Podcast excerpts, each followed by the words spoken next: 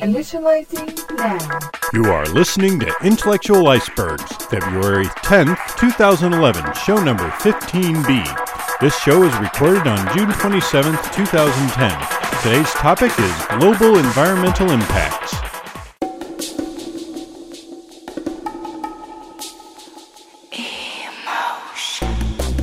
Welcome, everybody, back to Intellectual Icebergs. It's been a while. I'm your host, Jim Vance, with the illustrious Big Brains on Bread, Dr. Christian Shorey, a lecturer, Department of Geology and Geological Engineering at the Colorado School of Mines.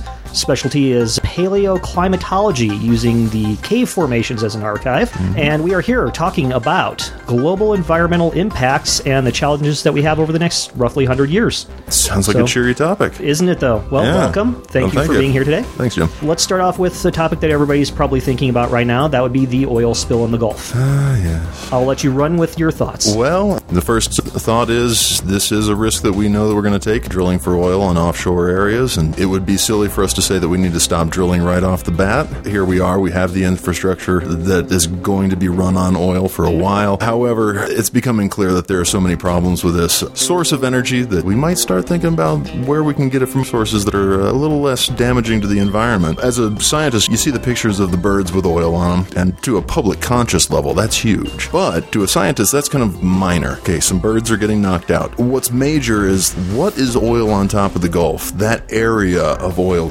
coverage going to do to photosynthesis of plankton in the ocean in the Gulf of Mexico. How much oil are we talking? Well, best estimates right now say we're getting about 35,000 to 65,000 barrels per day coming out of that. Of course, some of that is being siphoned off, but it's been going on since April 20th. We're talking somewhere around 2 to 4 billion barrels of oil escaping into the Gulf of Mexico. No laughing matter. No laughing matter at all. And containment has not been successful yet. When you spread that much oil over the surface, you can look at pictures on Google Earth and you can get an idea that that's going to block sunlight to underlying areas of water what we call the photic zone, and that will reduce photosynthesis in plankton, which are the base of the food chain of the Gulf of Mexico. And when you cut down on the base, about 10% of biomass energy gets used every time you go up a level of the trophic pyramid. So if you're cutting out the bottom that supports all that above you, every step only being 10% of the biomass of what was below it, you're going to start knocking out things completely at the top of the food chain. The other big concern is we shouldn't think of this as an isolated environmental issue. This is compounding other problems that are already in the the Gulf of Mexico. The Mississippi Delta dumps into the Gulf of Mexico and carries with it all the material that it's gathered up through its watershed, which is basically the upper Midwest farming territories and the central farming territories. So we have a huge amount of soil coming out of that mouth of that river, nutrients, which are causing something we call eutrophication. This is when you cause a drop in oxygen levels in the water, mainly due to the fact that you're allowing algal blooms and you're also warming the water, which reduces the amount of oxygen that can be held. The main point is that uh, there is an anoxic dead zone in the Gulf of Mexico off the coast of Louisiana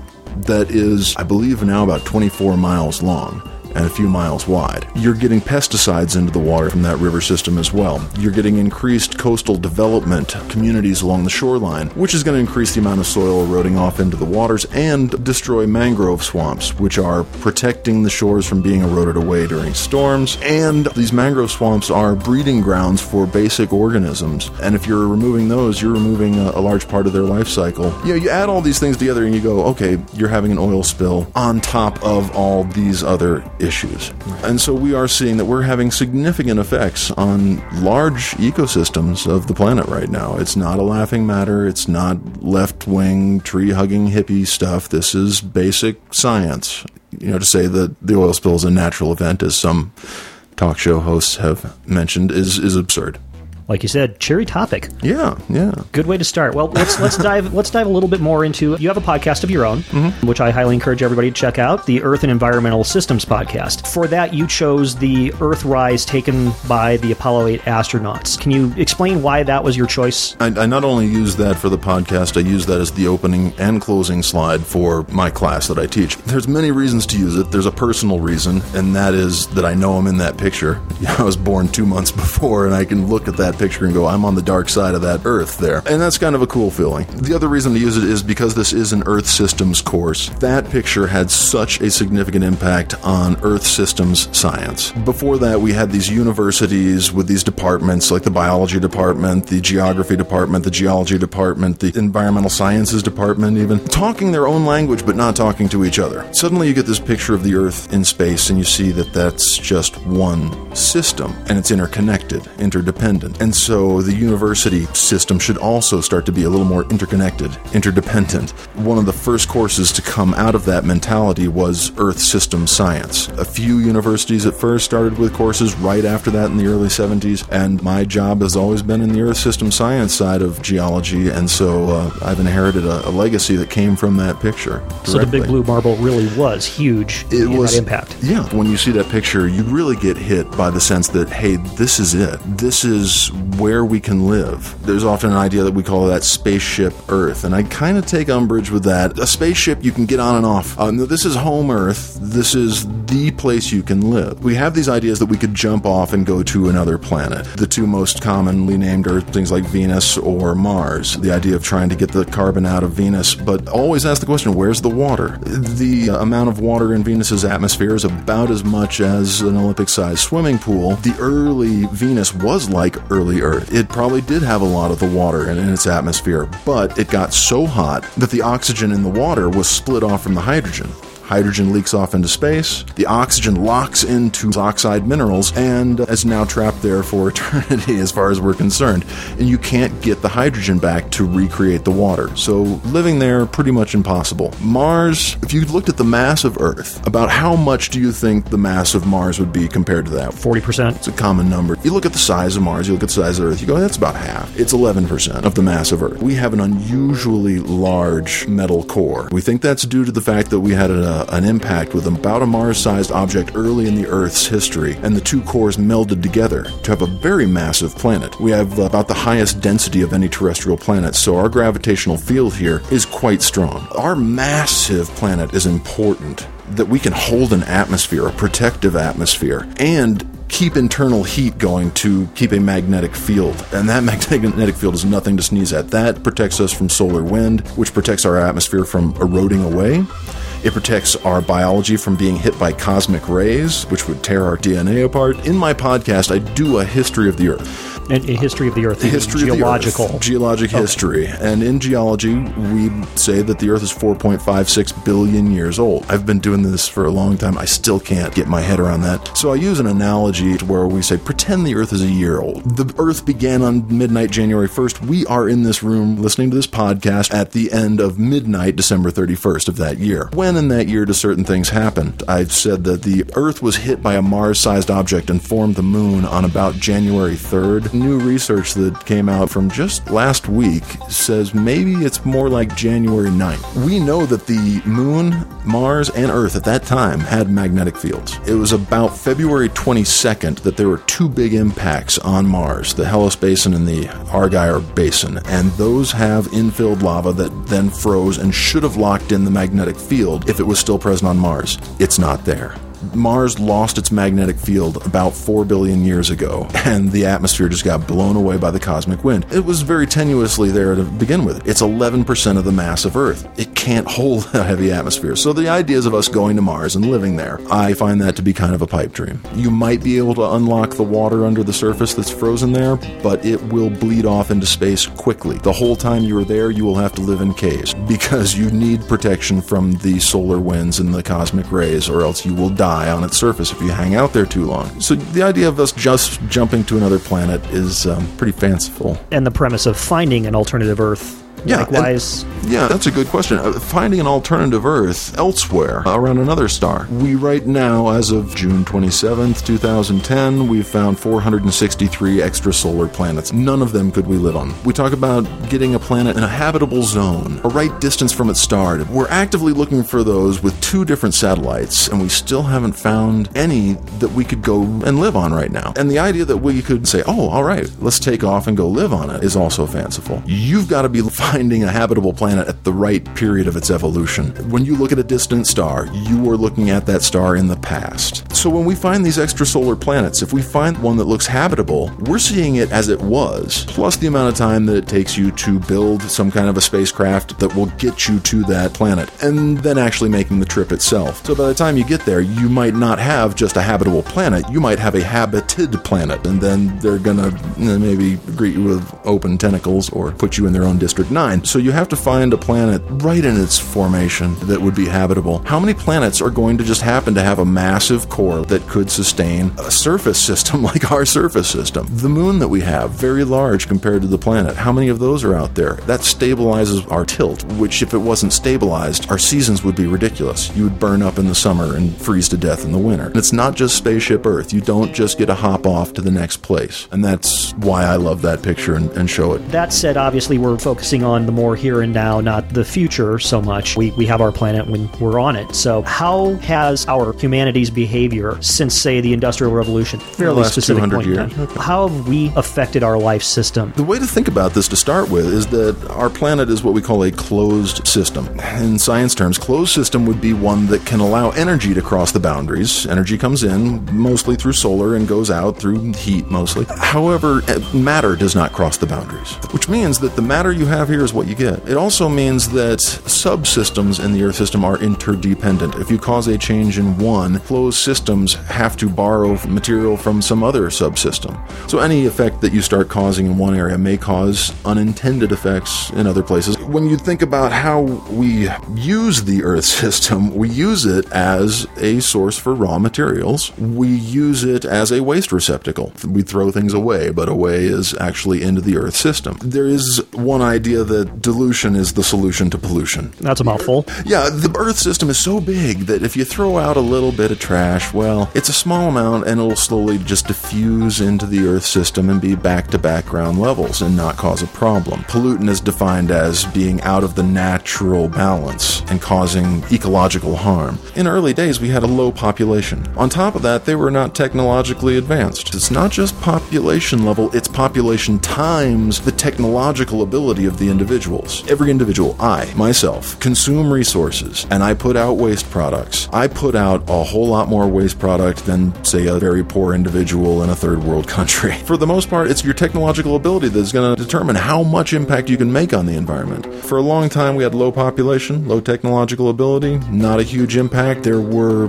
local areas where that dilution is the solution to pollution started to break down. And there became ecological problems enough to cause collapses of communities or even uh, entire empires. And I highly recommend Jared Diamond's book Collapse, which goes through a documentation of many cultures that have collapsed and the reasoning for that, and it's mostly ecological in nature. For us, we're talking about global environmental impacts today. The reason why the Industrial Revolution is an interesting time to note is that's about when we start seeing the population increase. We hit our first billion mark, 1 billion people on the planet in 1804. It took 100,000 years to reach that level. Right, that's- 100,000 years of humanity to hit 1 billion. We hit 2 billion in 1927. We doubled the number in 123 years. If you want to talk about the next doubling, I hit 4 billion in 1974. We're talking about 47 years.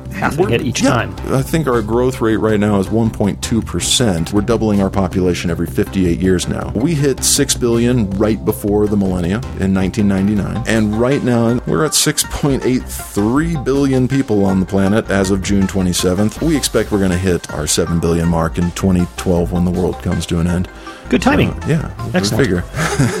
So the population impact, obviously, we're talking about Mm-hmm. the consumption of resources, and there has to be something that we're talking about here that's going to be used up sooner or later. Is there any particular examples where we are using things up at a measurable rate? a measurable rate that might not be sustainable. Right, We could say. right. Yeah. absolutely, absolutely. There are some resources that we can refer to as renewable. You have to be careful with the term renewable. It means renewable within a human time span, maybe 100 years, 200 years. You can renew this material and keep using it. Fresh water is said to be a renewable resource. Nuclear fuel, as we now use it, is not. There's a finite amount. we talk about fossil fuels. Onion radio news recently talking about how the world is demanding that geologists quit digging up rocks because we need to bury this stuff to make fossil fuels. They're not leaving the fossils in the ground long enough. Well, you don't get oil from dead dinosaurs. Okay, you get it mainly from plankton. That takes a long time. It's not a human lifetime. So we refer to that as a non renewable resource even though it is constantly being made on this planet, not at a rate that we can see it renewed within our lifetimes. We have uh, a lot of resources that you don't tend to think of as big ones. If I say, hey, phosphorus is a limited resource and we may run out of it in the next hundred years, are you concerned? Off the top of my head, no. I'm, uh, off the top of my head, as an environmental scientist, I'm incredibly concerned, uh, terrified to a degree. Phosphorus, it's a main constituent for fertilizers. If you run out of phosphorus, your ability to support the green revolution that has actually allowed a growth of our population to 6.83 billion people will not be sustained, and we'll run out of Coca Cola. Oh, the, the, whore. That's right. The phosphorus is also used as a leavener. It's used in Twinkies and Coca Cola. You might be able to find substitutes for those particular uses. The use as a fertilizer for plants, uh, you're not going to find a substitute. This is a limited resource because it mainly comes from bird and bat droppings. Yes, they do replenish it, but like the oil, we use it faster than they can replenish. And so we consider that a non renewable resource. It was about a half a year ago that a major study on phosphorus found that we were probably going to start running out of supplies within the next century. That's a big concern. That's a legitimately short Yes. time, obviously. Gold has possibility of running out, silver, tin, all these things have a limit to how much we can pull out. There's a good chance we may start mining our dumps pretty soon because we've been considering these to be wastable materials and putting them back out and using the environment as a waste receptacle. Now we suddenly see that as an ore material. What we consider recoverable resources also depends on how easily it is recovered compared to other sources. On a flip side, using the environment as a waste receptacle also affects its ability to act as our life support system. There's a term we use called the carrying capacity of the environment. The idea is how many individuals in a population can be sustained by the environment without the environment being damaged. Environmental damage can be measured in various ways. It almost sounds like circular reasoning, but it can be measured by how many can that environment sustain in the first place. Right. How much biodiversity can it sustain? How many levels of the trophic pyramid are there? You look at the planet right now, we have 6.83 billion people. What is the carrying capacity for humanity on this planet? I'm guessing lower than 6.83. I don't have a direct answer for that question. My answer is my favorite scientist answer. I don't know. I don't know what the carrying capacity is for the Earth. There are some who say, look, we're already causing environmental damage. Therefore, obviously, we are past our carrying capacity. Others, like the economist Julian Simon, say, oh, but humans are our greatest resource. More minds working on problems mean more technological advances, and what we consider a carrying capacity today may actually be too low in the future. We may be able to sustain 6 billion right now, but in the future, we may be able to sustain 20 billion. That's where the high end of most people's optimism goes. Paperless offices are a good example of technological advance that could actually improve the system and allow more people to live on it. We don't need to cut down as many trees. Therefore, the trees are there to act as they hold down soil, they clean the air of pollutants, they produce oxygen, they take out carbon dioxide.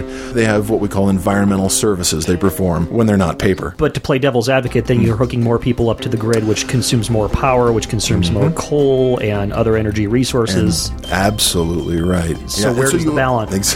You have to look at all the inputs in any system. One of the things I was working on with my video podcast is just how much energy is consumed by downloading a megabyte of data. What exactly size of a lump of coal would that take? I, I want to actually do a podcast where I show you a pile of coal, and this is how much coal had to be burned for you to download this podcast and view it. I would love to see that. Yeah, I it'd forward be an that. interesting question. And that's another one where I have to say, I don't know which one's the better, the paperless office or the consumption of trees. There are some more clear cut ones, obviously. Julian Simon points out things like copper. We use it for pans to make food. What if you could actually find a way to inject nutrients directly into your- body and trick your mind into thinking it had a meal and you're satiated? You don't need copper anymore. If you can find alternative technologies, you may be able to circumvent needs for raw materials. Necessity is the mother of invention. I find that faith in technology technology a bit concerning. This is the only planet we can live on. We do seem to be causing environmental damage already, and as such, to just say, hey, don't worry about it because technology will save us, I think is a rather unwise position to take.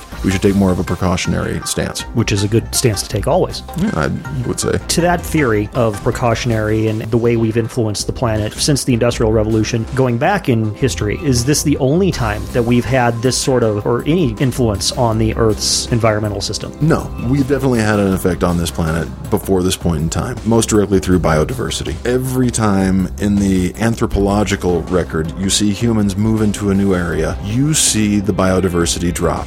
you see humans come into Australia. There are many more species of kangaroo than there are today, that many of them dropped off right then. Humans enter the North American continent, megafauna extinction. It's rather consistent. Humans make it to the Hawaiian Islands, you see a population drop. So, no, everywhere we've gone as a human species, we have caused an effect, a global effect on this world through the biodiversity loss. We started to have kind of an effect on it about 5,000 to 8,000 years ago.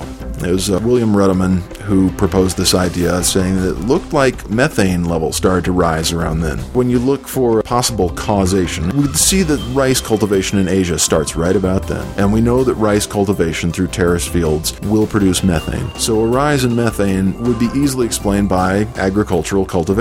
That may have actually slowed the advance into the next ice age. One of the biggest arguments I hear against worrying about climate change is, hey, climate change has happened in the past. It's natural and life is still here. When we look at changes in the past, one of the things that changes it is Milankovitch cycles. When you look at how our Earth orbits around the sun and uh, see what it's supposed to be doing to our climate, the best studies on this say that a cooling trend should have started 6,000 years ago. And we see it in the record, but it's not quite as intense as we would have expected. It looks like the humans doing their agricultural activities, such as rice cultivation and deforestation in Europe, helped to keep that cooling trend from being as bad as it might have been. There's an idea that we actually caused a change that might have actually helped our civilization. However, if you're getting cold, do you put on a sweater or do you climb into a furnace? How much change is good and at what rate? The Industrial Revolution is a period of time that uh, some geologists argue should be given its own time period in the geologic time scale. We mark epochs of geologic time,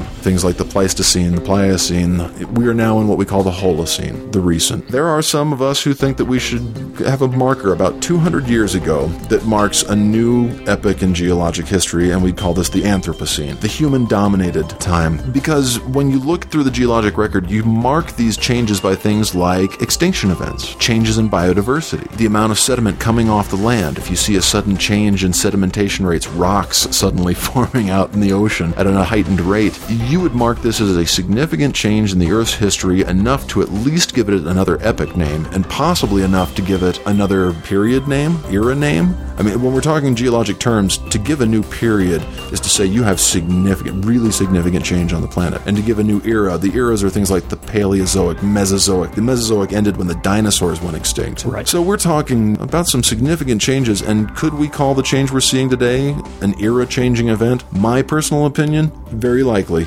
If it keeps going the way it's been going over the last 200 years, over the next 200 years, yes. I would say that it would be enough to call it a, an era changing event. Humanity's had that much of an impact. I think we're starting to. The issue is that these things come online slowly. The Earth system doesn't work at the same resonant frequency as you and I.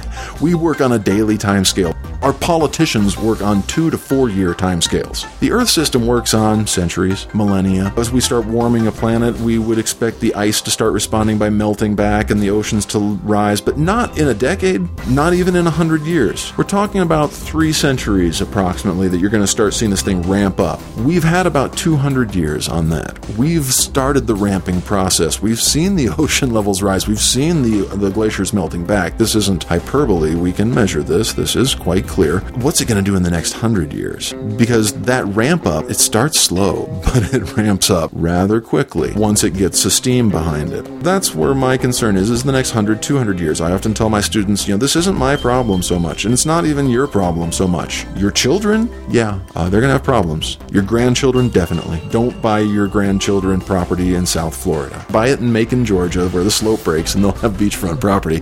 Manhattan, not the place to no, live. Manhattan, no, no. Though this leads into ideas of adaptation to the changes that we're causing. Manhattan may have to turn into Vienna. In Italy, that area is already building giant walls to keep the oceans out. Or the Netherlands, most of the land's underwater. They have giant dikes. I think you're going to see a lot more of those around Louisiana, Manhattan, Southeast Coast, Bangladesh. Most of that country is below one meter sea level. We expect about half a meter sea level in the next century. Isn't that sort of the, the greatest catch 22 to the whole situation, though? It's our ability to adapt and overcome and continue and grow as a species that's partially, or if not 100%, responsible for this whole scenario. And yet we're talking about the scenario increasing to theoretically the detriment of humanity, but we're just presuming we can overcome, adapt, and continue on. There's many who would say, you hear it all the time, save the planet. You know, the, the planet is in jeopardy. I don't go there. I don't think that the planet's in jeopardy. I think the planet has survived some incredibly massive disturbances, such as the one that we're doing now. We've seen 97% of all marine species going extinct at the end of the Paleozoic. you know, 97%. The Earth made it through that, and it regrew itself. These massive extinctions, the Earth can recover, but it takes about 10 million years to get your biodiversity back. And the thought is, how many generations of our children are going to have to live with lowered biodiversity standards, lower environmental services that support our economy? The concern is not that we're going to go extinct for me. The concern is, what is the standard of living going to become? When you look at these exponential increases like we're going through right now, we see us doubling every 58 years. There are huge concerns. If we're not at the carrying capacity, we're probably very close. There's this infamous story of the lily pond. You had an algae that covered a lily pond. It grew in a manner that's exponential.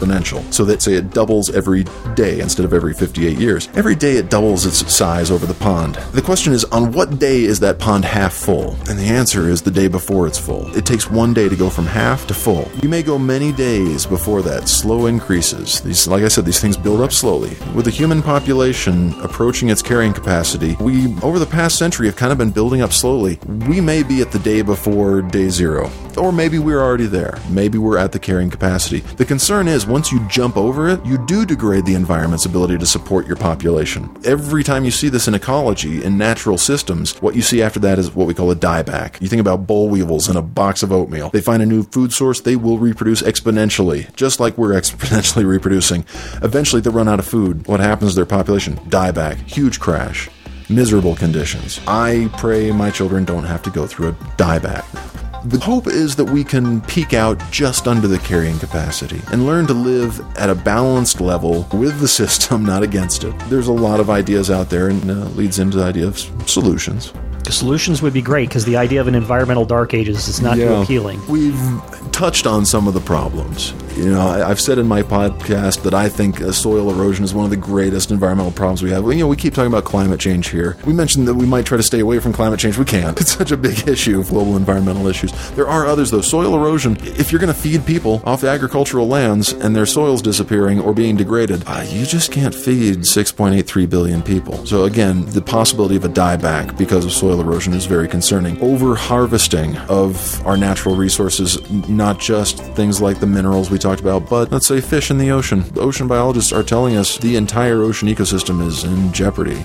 The top predators in the ocean are crashing, and a lot of those are our food fish. We've got aquifer depletion. When we talk about freshwater being a renewable resource, one of our biggest sources of water to irrigate our farm fields is from aquifers, and we are pumping out more than goes back in. It is a limited resource in that sense. To give an example, the Ogallala Aquifer in the central United States is the source of water for agriculture for West Texas, Oklahoma, Kansas, South Dakota, North Dakota, Eastern Colorado. You could not grow the crops that are grown in those regions without the Ogallala Aquifer there. It would just be impossible. You're pumping out water from that system, and from about 1940s to the 1980s, when we developed gasoline pumps, we were watching what we call the water table level, dropping at a foot per decade.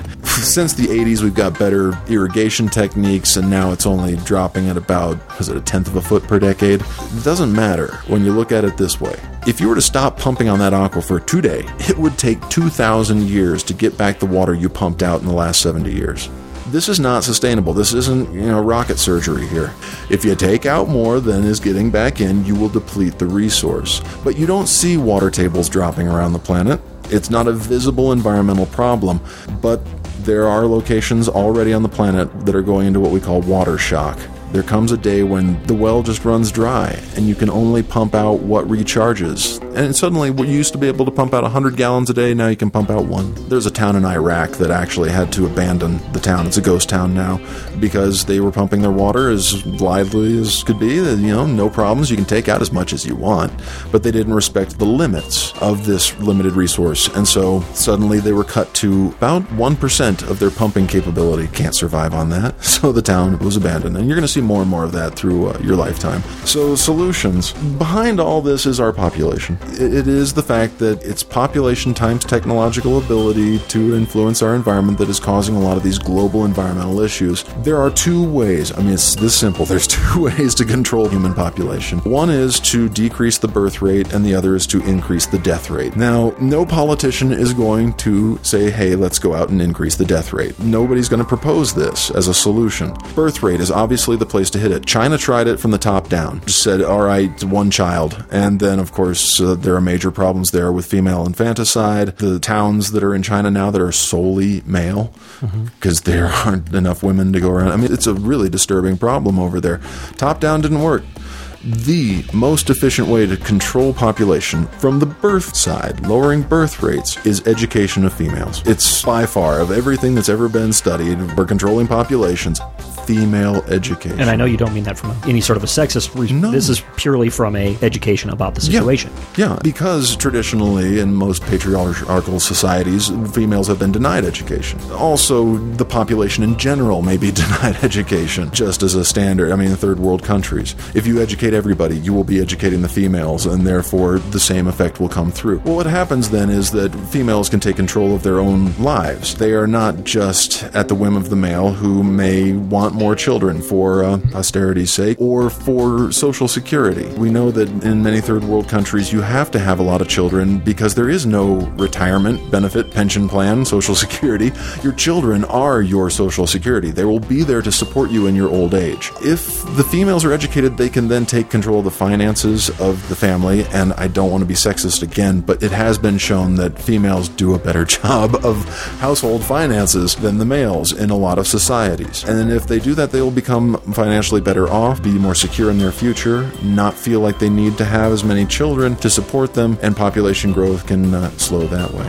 There is a transition that most societies go through from going from third world countries to develop status economically. It's called the demographic transition. First thing that happens is your death rates drop through medicine, sanitation, but your birth rates stay high because this thought, hey, I need more children to support me in my old age. As slowly you get an improved infrastructure, education does improve improve, the birth rates do come down, and you usually end up at a higher population level, but it stabilizes out. Our concern is how do we bring everybody up to our level and still sustain this planet? The answer is we can't. If everybody lived like you and I here in the United States, no, there's no way. Absolutely no way. Um, so, again, female education will help to stabilize countries not just developed, but underdeveloped uh, from having their populations explode and the standard of living increase at the same time. We also have to look at things like the way that you vote. And I don't just mean vote in a democratic society. Vote with your dollars, with your money.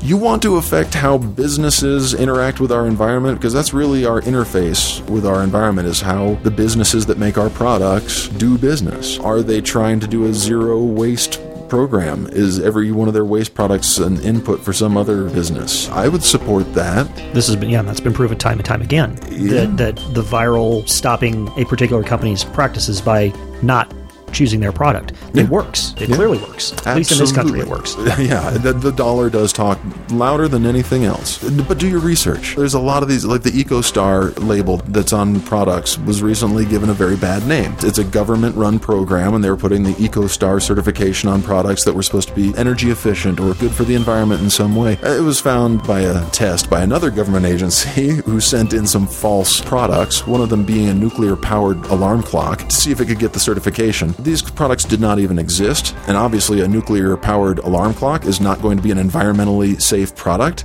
So it was given the Energy Star certificate. So now we're feeling like, well, Energy Star um, in the past has been completely bogus. Anybody who bought a product for that reason was being fooled.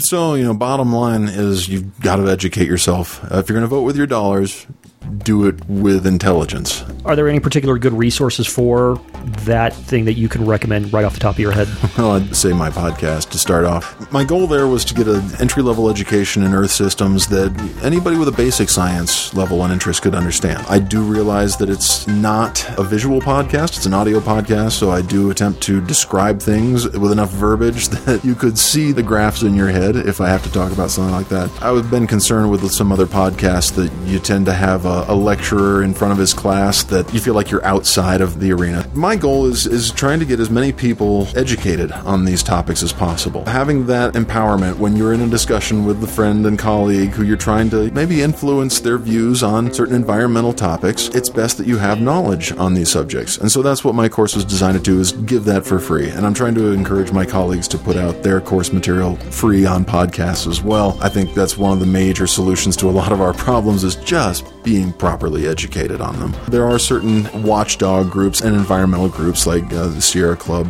uh, World Wildlife Fund, Greenpeace. They do keep an eye on certain practices at times. I'm not as knowledgeable on where you can find other sources online. I think that. those are great sources to start with. Yeah. So then there's also a solution of voting with your actual vote if you are in a democratic society. Obviously, if we can get people in there who are sensitive to the environmental concerns and sensitive to the uncertainties of science, that they realize that they're not going to get certainty from scientific investigations. What we give is probabilities. When we say that global warming is a concern, we don't say we're absolutely certain that it's happening, that climate change is happening. What we say is there is a body of evidence that makes it perverse to withhold provisional consent to the idea that we're causing climate change. It's just easier to say, hey, we're worried. So, voting for people who are also worried and sensitive to the science on these environmental topics and not just the verbiage is very helpful. And lastly, I think that podcasts like this one, where we're reaching out not just to people in the United States, we're reaching out to people across the world. When I did my podcast, that was one of the most enjoyable aspects of it that we have a global audience. And uh, when you start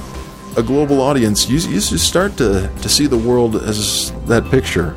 You know, off of that Apollo 8 picture, the Earth in space. That's where all the wars and catastrophes and loves and hates and dramas have ever occurred. Right there on that pale blue dot. That's an awesome thought. And it leads you to a sense of unity. There are so many ways to see ourselves as different from each other.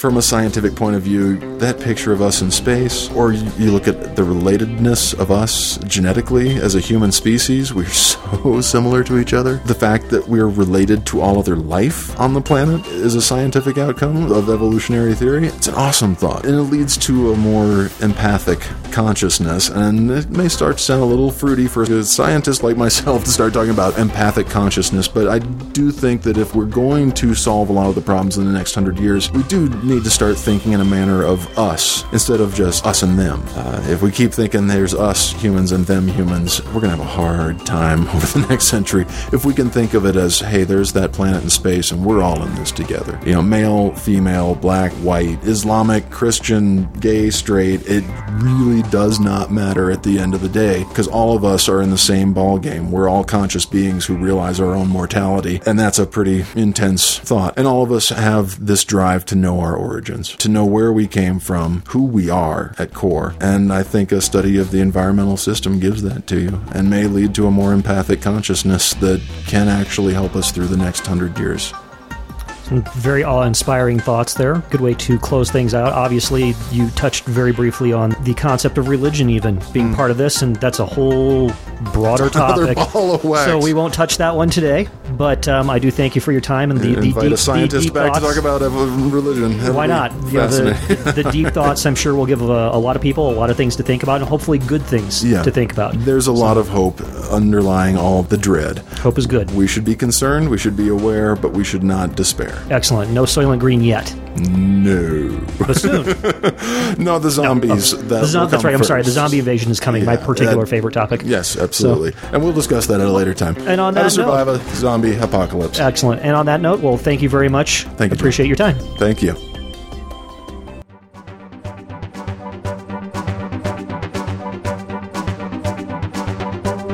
Again, everyone. Every now and then I run into someone who is so fascinating to listen to that I just have to do a podcast with them, and this is one of them. Christian's Earth and Environmental Systems podcast is a fascinating listen for anyone with an inkling of interest in geology, weather, evolution, and most other forces that have existed since before the dawn of man. He manages to pack something like three years of college level science into a mere 60 something hour long podcasts. You kind of have to shift mental gears when he gets to the part of world history where man shows up on the scene, but I also found that thoroughly interesting. And don't miss his send off at the end of the last episode. There are a few interesting points that I ran across while researching this podcast that I wanted to relate to you. In April, before the podcast was recorded, our world was projected to hit peak phosphorus production around 2037. Since then, other projections have been issued by concerned and biased parties suggesting that we have a couple hundred years worth of phosphorus in the ground. The only thing I can derive from that is that we'll eventually run out of phosphorus, but those who sell it want us to continue buying it like we won't. Other news items have mentioned techniques of pulling phosphorus out of wastewater. I couldn't find any information to determine whether this method could be done cost efficiently, and it's only being done on sewage anyway. Most phosphorus in our system is lost in rain runoff, and you could imagine the effort it would take to filter all the water rolling down the Mississippi. Another interesting statistic is that of loss of biodiversity. We can think of biodiversity as an unrenewable resource. It renews like an aquifer at a rate of somewhere between 5 and 100 species per year. Currently, we're eliminating species at a rate of somewhere between 27,000 and 130,000 per year, and rising. Here's a word problem for you. Given the total population of between 5 and 100 million species, how long will it be before we're the only ones left? This is a trick question, of course. And that's all I have today. Thanks for joining in. For those of you who are subscribed to the podcast, you should see another podcast coming out in a month or so that is actually this one and the previous one combined into a full two part episode. I hope you all enjoy it. Have a good day.